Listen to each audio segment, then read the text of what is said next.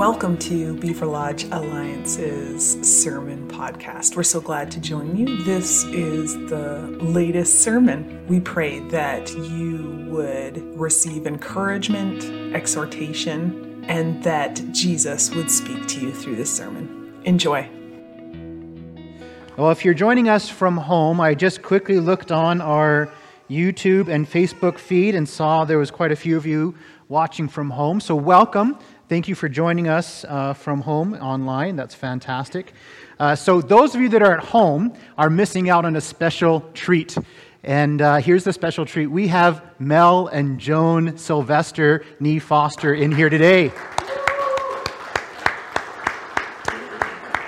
So, for people who may not know, Mel and Joan are like saints for this church. Though we don't do sainthood stuff, uh, but they have just been such a blessing. And you know what's been the biggest blessing for me? So, so Mel and Joan have been around for quite a while. Mel was the first president of the Christian Missionary Alliance in Canada, which is amazing. And Joan has served for, is it 38 years?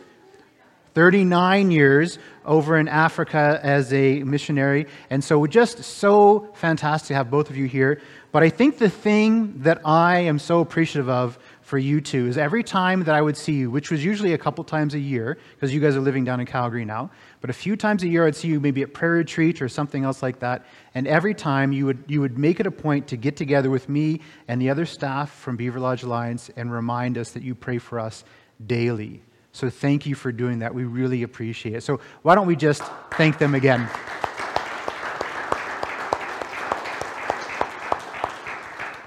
So thankful to have you here. So thankful to have you here.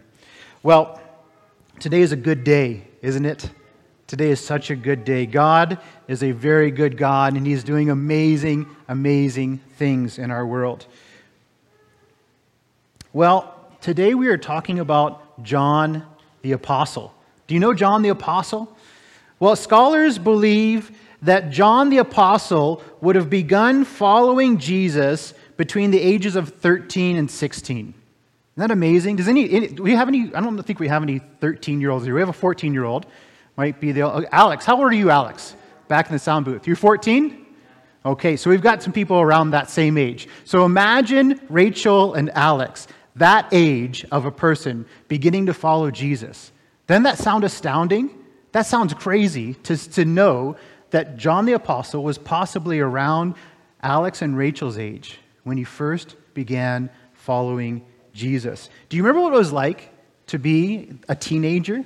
Now, some of you are closer to being a teenager than, than the other end, but some of us are really far away from that. It was 30 years ago or so that I was a teenager. I remember being excited about the world. I remember the world seemed simple at that time. There wasn't a whole lot of difficulty as far as I remember. I remember starting to get some freedom my mom would say I could stay out as late as uh, until the lights, the street lights came on, which in Florida was like at 7 p.m., so it wasn't very late. Around here, I mean, in the summertime, kids would never come home. It'd be crazy. I remember 13 was the age that I began to, to grow into becoming a young man. And I got to some responsibilities and began to do some things.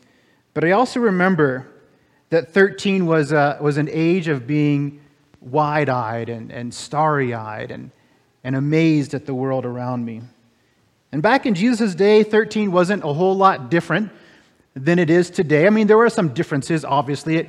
In that age, I mean, you could be getting married by 14, 15, 16 years old pretty quickly. You were probably getting into your father's occupation at 13 years old. But still, there would have been that that small in stature but tall in hopes type of a position. The, the dreaming would have still been there at 13 years old. John the Apostle at 13 would have been wide eyed and stared out at the world as an amazing thing. Jesus called John and his older brother James sons of thunder. What a good nickname for a teenage boy. What teenage boy wouldn't love to be called a son of thunder? Imagine John would have been quite enthralled at Jesus. I remember being enthralled with my older cousins when they did older cousin type things. Maybe when they drove their vehicle, or maybe when they, they could stay up later than I could. I, I remember being enthralled at all the big kid stuff they did. And here was young teenage boy John getting to follow an amazing teacher, one who could walk on water. How amazing that day would have been, hey? As John looked out over the, the water and would have seen Jesus walking on water. Oh, that would have been cool. To see Jesus heal the sick, to raise the dead from life, uh, uh raise the, the yeah, the, the dead to life, to raise the dead to life. Jesus, the one who, who made a whip and drove out those people in the temple that were selling things. That would have been amazing. Hey, John, a teenage boy watching Jesus do that. The one who called the Pharisees whitewashed tombs to their faces. Oh, that would have been cool. The one who, who delivered the man, the demoniac, delivered the man from all his demons. That would have been amazing. But the, the best thing, probably for a teenage boy, would have been to see Jesus drive those demons into a herd of pigs and then watch those pigs run off a cliff into the ocean. As a teenage boy, I would have been like, that's amazing. Isn't that amazing? John got to see Jesus do these amazing things eh, eh, to spit on the ground make a little mud cake and slap it in the face of a blind man. I mean, I'm sure John would have been going, What's going on? What's happening here? So much about Jesus would have been so cool for a teenage boy.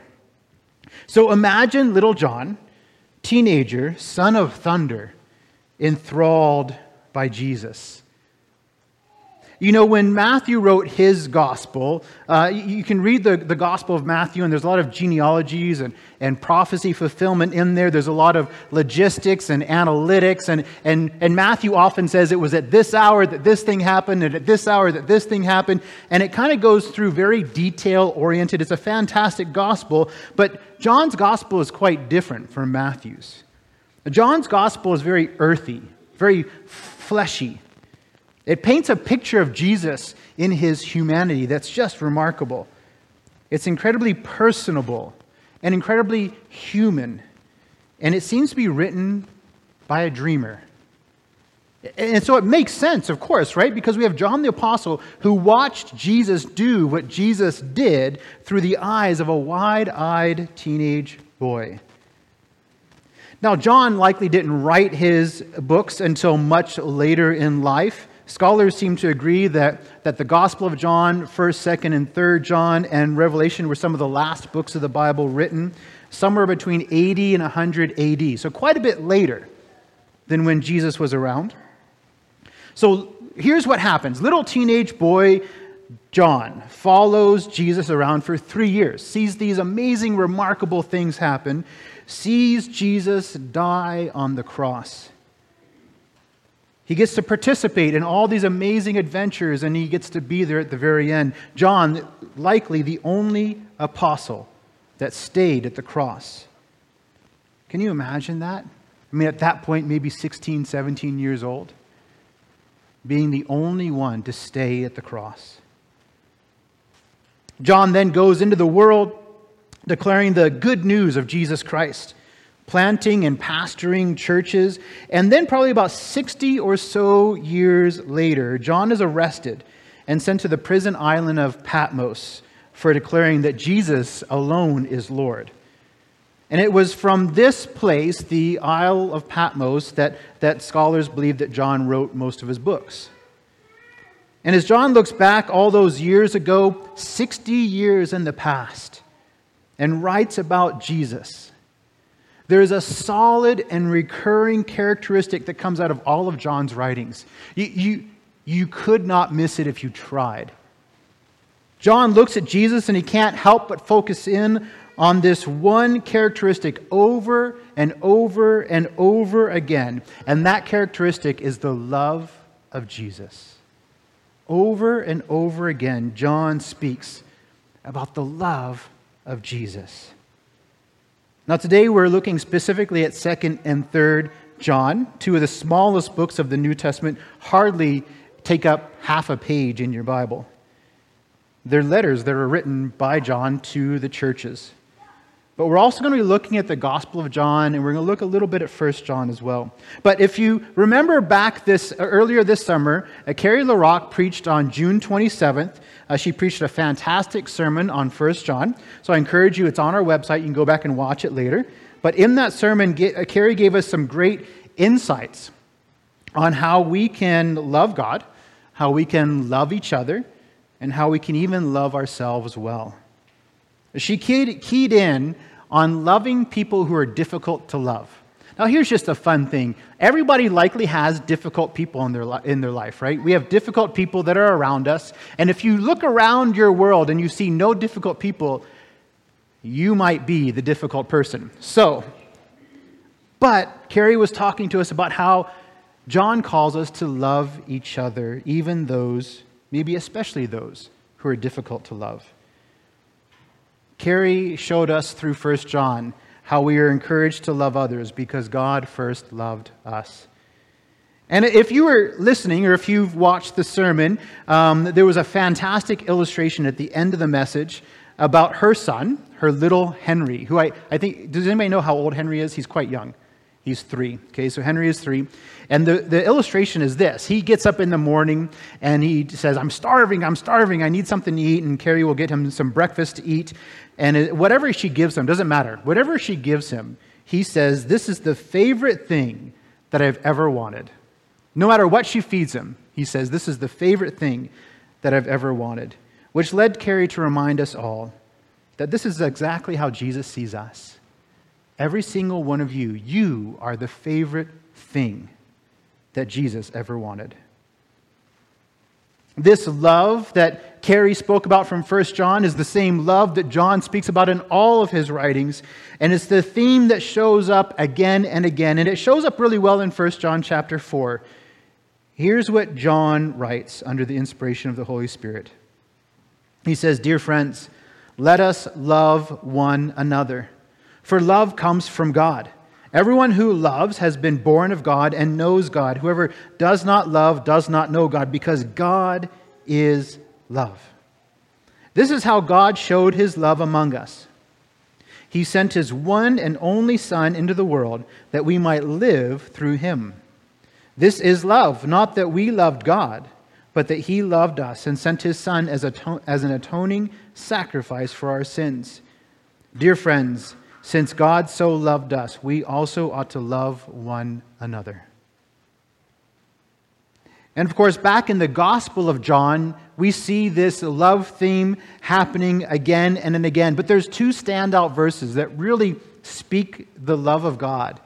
And of course, the, the famous verse, John chapter 3, verse 16, really lays out for us this whole idea of God's love. For God so loved the world that he gave his one and only Son that whoever believes in him shall not perish but have eternal life. And then, of course, Jesus gives a new commandment to his disciples.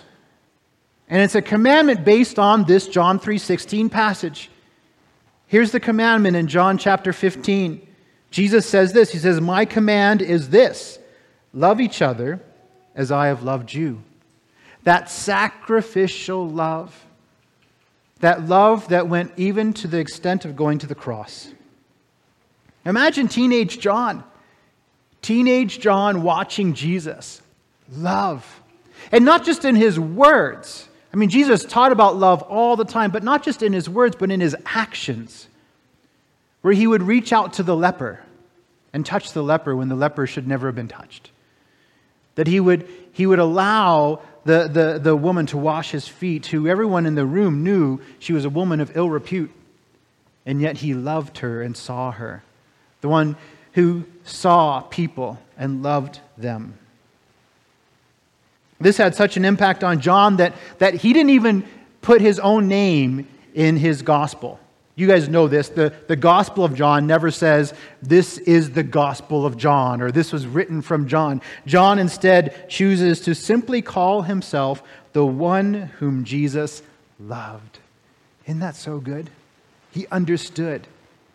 Walking with Jesus for three years, I, I imagine John not just watching the teachings of Jesus, not just seeing Jesus interact with other people but we see in the Gospel of John several times where John just cuddled into Jesus, knowing that he was loved. Knowing that he was loved.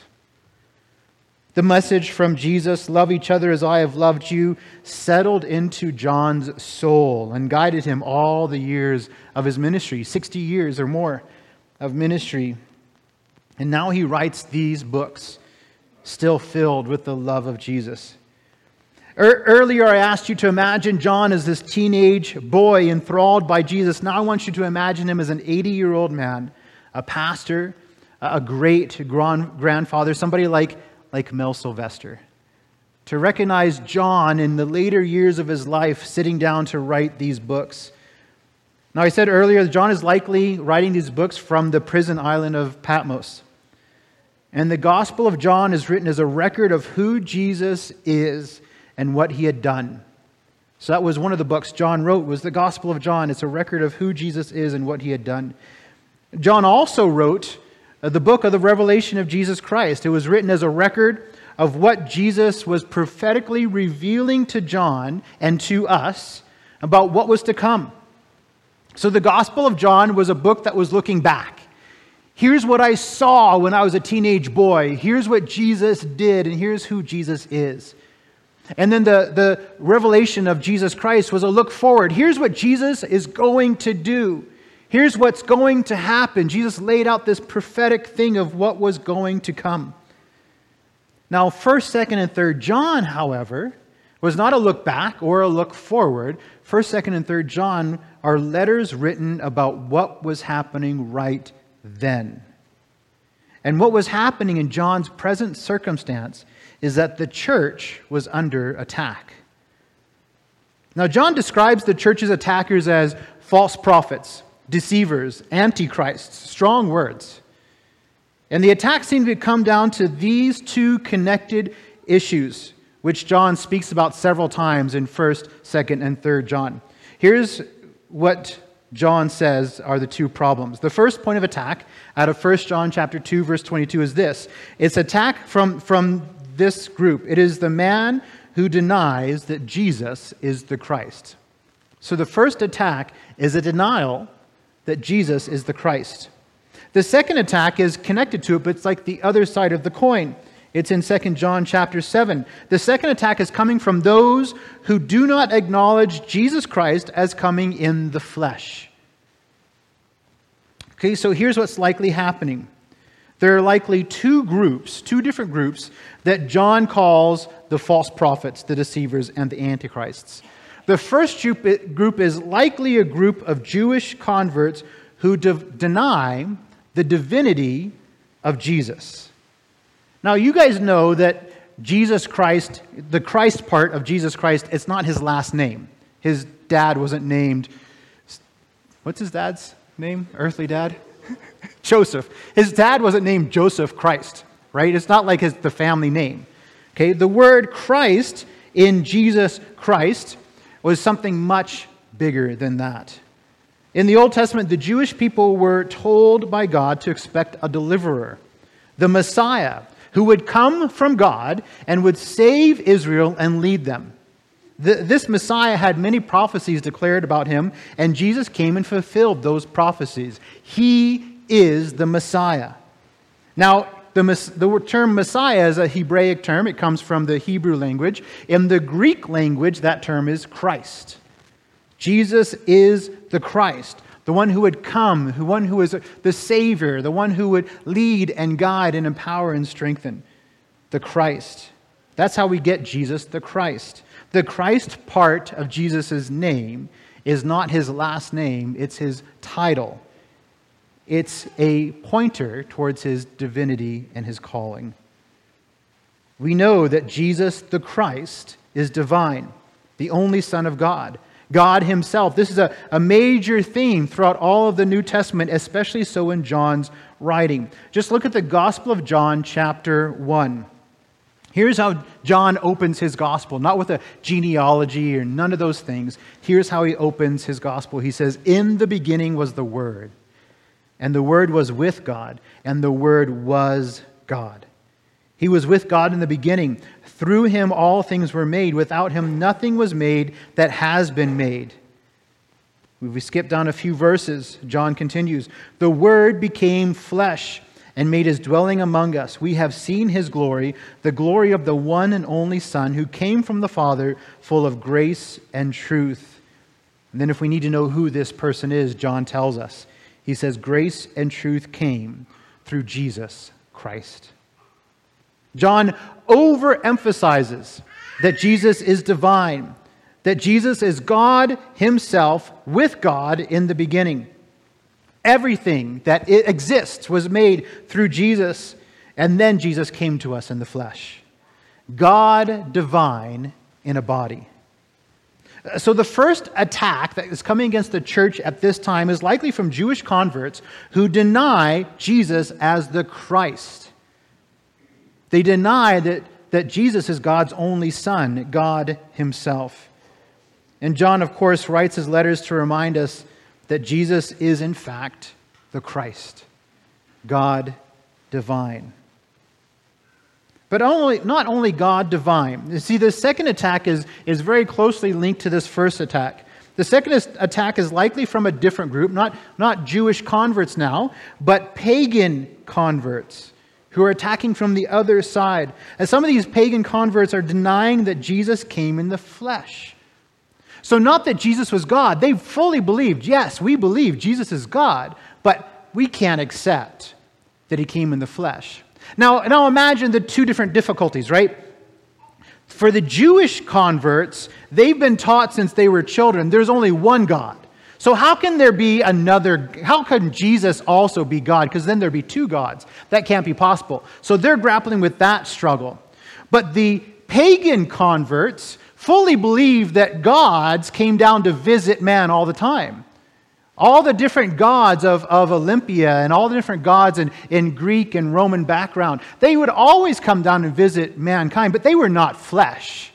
Nobody would confuse that. Zeus or, or any of these other gods that came down, they were always just God pretending to be man. So, so the pagans could not believe that Jesus, God, would ever be man, flesh.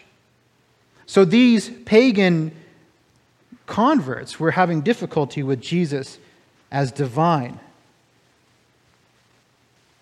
We see in the Gospel of John this deep fleshiness of Jesus.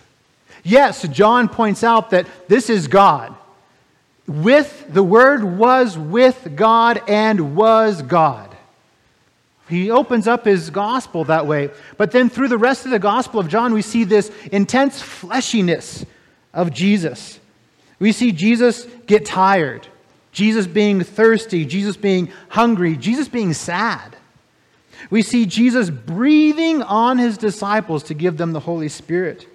Jesus invites Thomas after, after his resurrection. He invites Tr- Thomas, Come, stick your hand in my side so that you will know that I'm really here. Flesh. The fleshiness of Jesus is on display in the Gospel of John. No one who reads that gospel would be confused that, that yes, Jesus is divine, but Jesus is also very much man. And that, of course, is one of the greatest mysteries that Jesus can be both fully God and fully man. It's a great mystery, but it's true.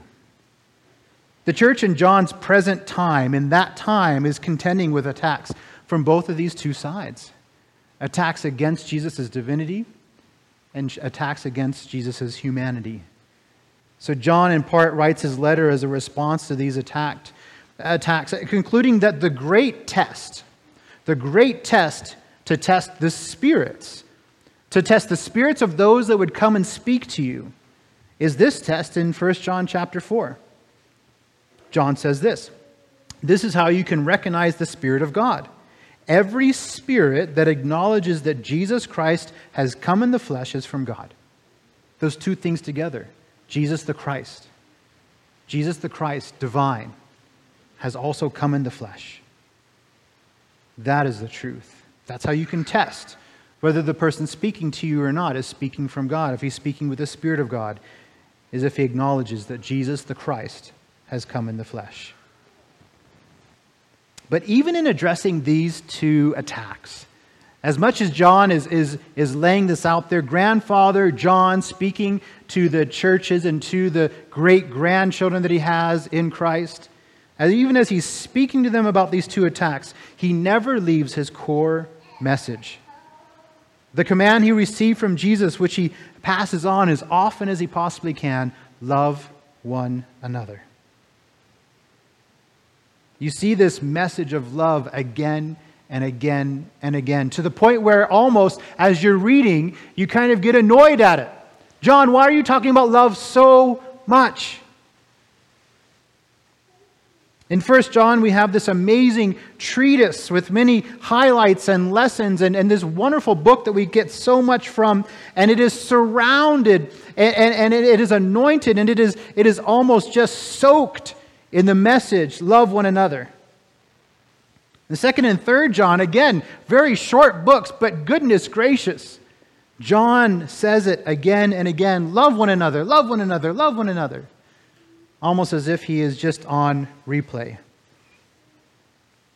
Second John is written uh, to this group of people. In the beginning of Second John, it just says that this book is written to the chosen lady and her children, whom I love in the truth. Now, likely this is a play on words, and John is saying uh, that this book, many scholars believe that John is writing this book to the church, the chosen lady, the church, and her children, the members of the church. The third John is written not to a group anymore, but third John is written to my dear friend Gaius, or Gaius, whom I love in the truth. And Gaius was likely uh, one of the members of one of John's churches, but likely not the leader of the church. The leader of the church, it seems like John is having some difficulty with. The leader of the church is not respecting or listening to John. In fact, the leader of the church is speaking poorly against John. Both of these letters, while again overemphasizing the command to love one another, also address the current attack on the church. Second John atta- uh, uh, focuses on one side of it. Second John focuses on uh, reminding the people that there are these deceivers, these antichrists that are out and about trying to get you, that are trying to pull you away from the truth that Jesus is divine and that he's human. And you need to be aware of these. Don't allow these deceivers to come into to, to come and teach. Don't, don't host them in your homes. Be careful of those who come who are deceivers and antichrists. Now, third John is the other side of things. Because I don't know if these two letters were written uh, separately from each other, and maybe John heard some feedback in between, or maybe he just wrote one after another, realizing I need to make sure to speak on the other side. Because he, he warns them on, in 2 John, he warns them against um, entertaining those who are speaking a false gospel. In 3 John, he says, but, but don't just kick out everybody. You need to host those people who are preaching the proper gospel, who are preaching about the divinity and the humanity of Jesus. You need to host those people. There, he says there are brothers John says this there are brothers that have come back to me who have told me of your amazing love. And he's talking to Gaius. You've told me about your amazing love. Continue to host these brothers because they're going to teach you the truth. And it seems like what was happening in the church at that time in 3 John is that they were rejecting many of the true preachers. So, on one hand, they need to reject the false preachers, but they need to accept the true preachers. And that's what the stories of 2nd and 3rd John are. That's what the letters from John, 2nd and 3rd John, are speaking to.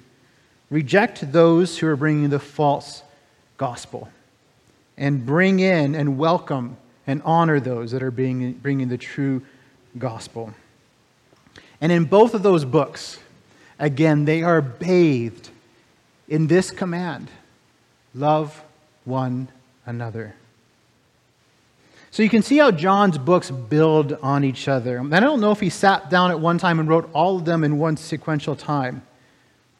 But you can see how they all build upon each other. The Gospel of John emphasizing the divinity and the humanity of Jesus while establishing the foundation of the commandment that Jesus says, My command is this love each other as I have loved you.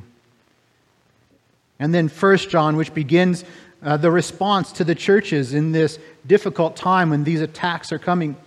The beginning of the response be wary of any that would come to you with a different gospel. Test the spirits.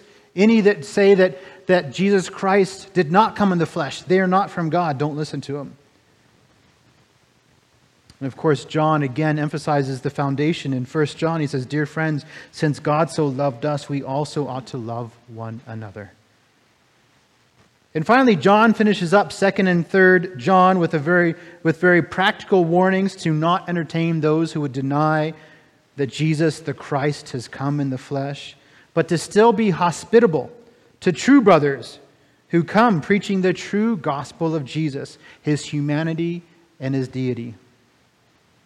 All the while reminding the people again and again love one another. John, the great grandfather, writing to his spiritual great grandchildren, reminding them to love one another. A lesson he learned as he sat wide eyed and, and enthralled by Jesus, just a teenager who walked with the very divine and the very human Jesus, who summed it all up by saying, Love one another. In 1965, Jackie DeShannon recorded the pop hit, What the World Needs Now is Love. Now, I don't know if you know this song, but as I was writing this sermon, I just kept singing it. I'm not going to sing it for you today. But here's the words. I know it's a sad thing. But here's the words. The chorus goes like this What the world needs now is love, sweet love. It's the only thing that there's just too little of. What the world needs now is love, sweet love, no, not just for some, but for everyone. Now, I don't know if this is a prayer, but listen to how the, the lines go Lord, we don't need another mountain. There are mountains and, and, hillsides enough to climb. There are oceans and rivers enough to cross, enough to last till the end of time. Lord, we don't need another meadow. There are cornfields and wheat fields enough to grow. There are sunbeams and moonbeams enough to shine. Oh, listen, Lord, if you want to know. What the world needs now is love, sweet love. It's the only thing that there's just too little of. What the world needs now is love, sweet love no, not just for some, oh, but just for every, every, everyone.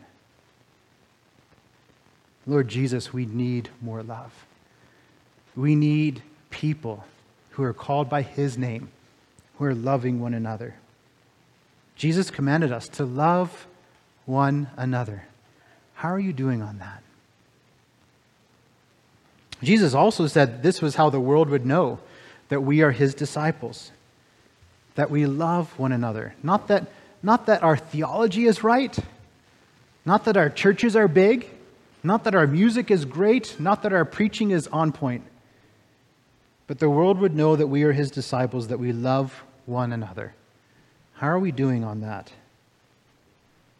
The ancient writer Jerome of Stridon, who wrote in the mid 300s AD, told a story about the end of John's life. It may be true, it may not be true, but it's a good story nonetheless. Being so young when Jesus was on earth and living such a long life into his 80s or 90s, John would have likely been one of the last people alive to have seen Jesus alive, and certainly was the last apostle alive. And the story Jerome tells is that at the end of his life, John would be gathered up regularly when it was time for church someone would go to John's house and gather him up, just kind of a bag of bones at that point, not much to him.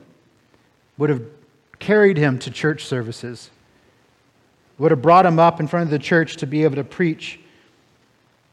And he was weak, and his voice was quiet, so people would have to lean in. And as he was brought forward, his sermons consisted of basically one message love one another. And every time he was brought forward, every time he preached, he preached the same message love one another. I'm sure to the point where the congregation was saying, Can we get somebody else this Sunday? Can we get somebody else to come and preach? John just always has the same message love one another. When asked why this was his only message, this is what Jerome writes, John simply said, Because it is the Lord's command, and if this only is done, it is enough. It is enough if you love one another. And how humbling it is that you would love us. That you would love us. And Jesus, you gave your life for us. And then you said, Love one another the way that I have loved you. So, Jesus, as we, the church, go out of these doors, whether we are watching online or, or here in person, help us to love one another. Help us to love well. Help us to be filled to overflowing with your Holy Spirit that we would have the capability of love. The very first fruit of the Spirit is love. Help us to love like you love Jesus. Church, I just I just speak over you right now the love of Jesus Christ, that you would know that you are loved, that you'll be filled to overflowing with the love of Christ, and that you would love well. So we thank you, Jesus. We thank you. We know it is all about you. And so we trust you, we love you, and we receive your love. We pray these things in the name of the Father, the Son, and the Holy Spirit. Amen. Amen. You're dismissed. Thank you for listening to our podcast today. If you'd like more information about us or find out ways to contact us, visit our website at www.beaverlodgealliancechurch.com. We pray today that you would experience the love, presence, and power of Jesus Christ and then make him known.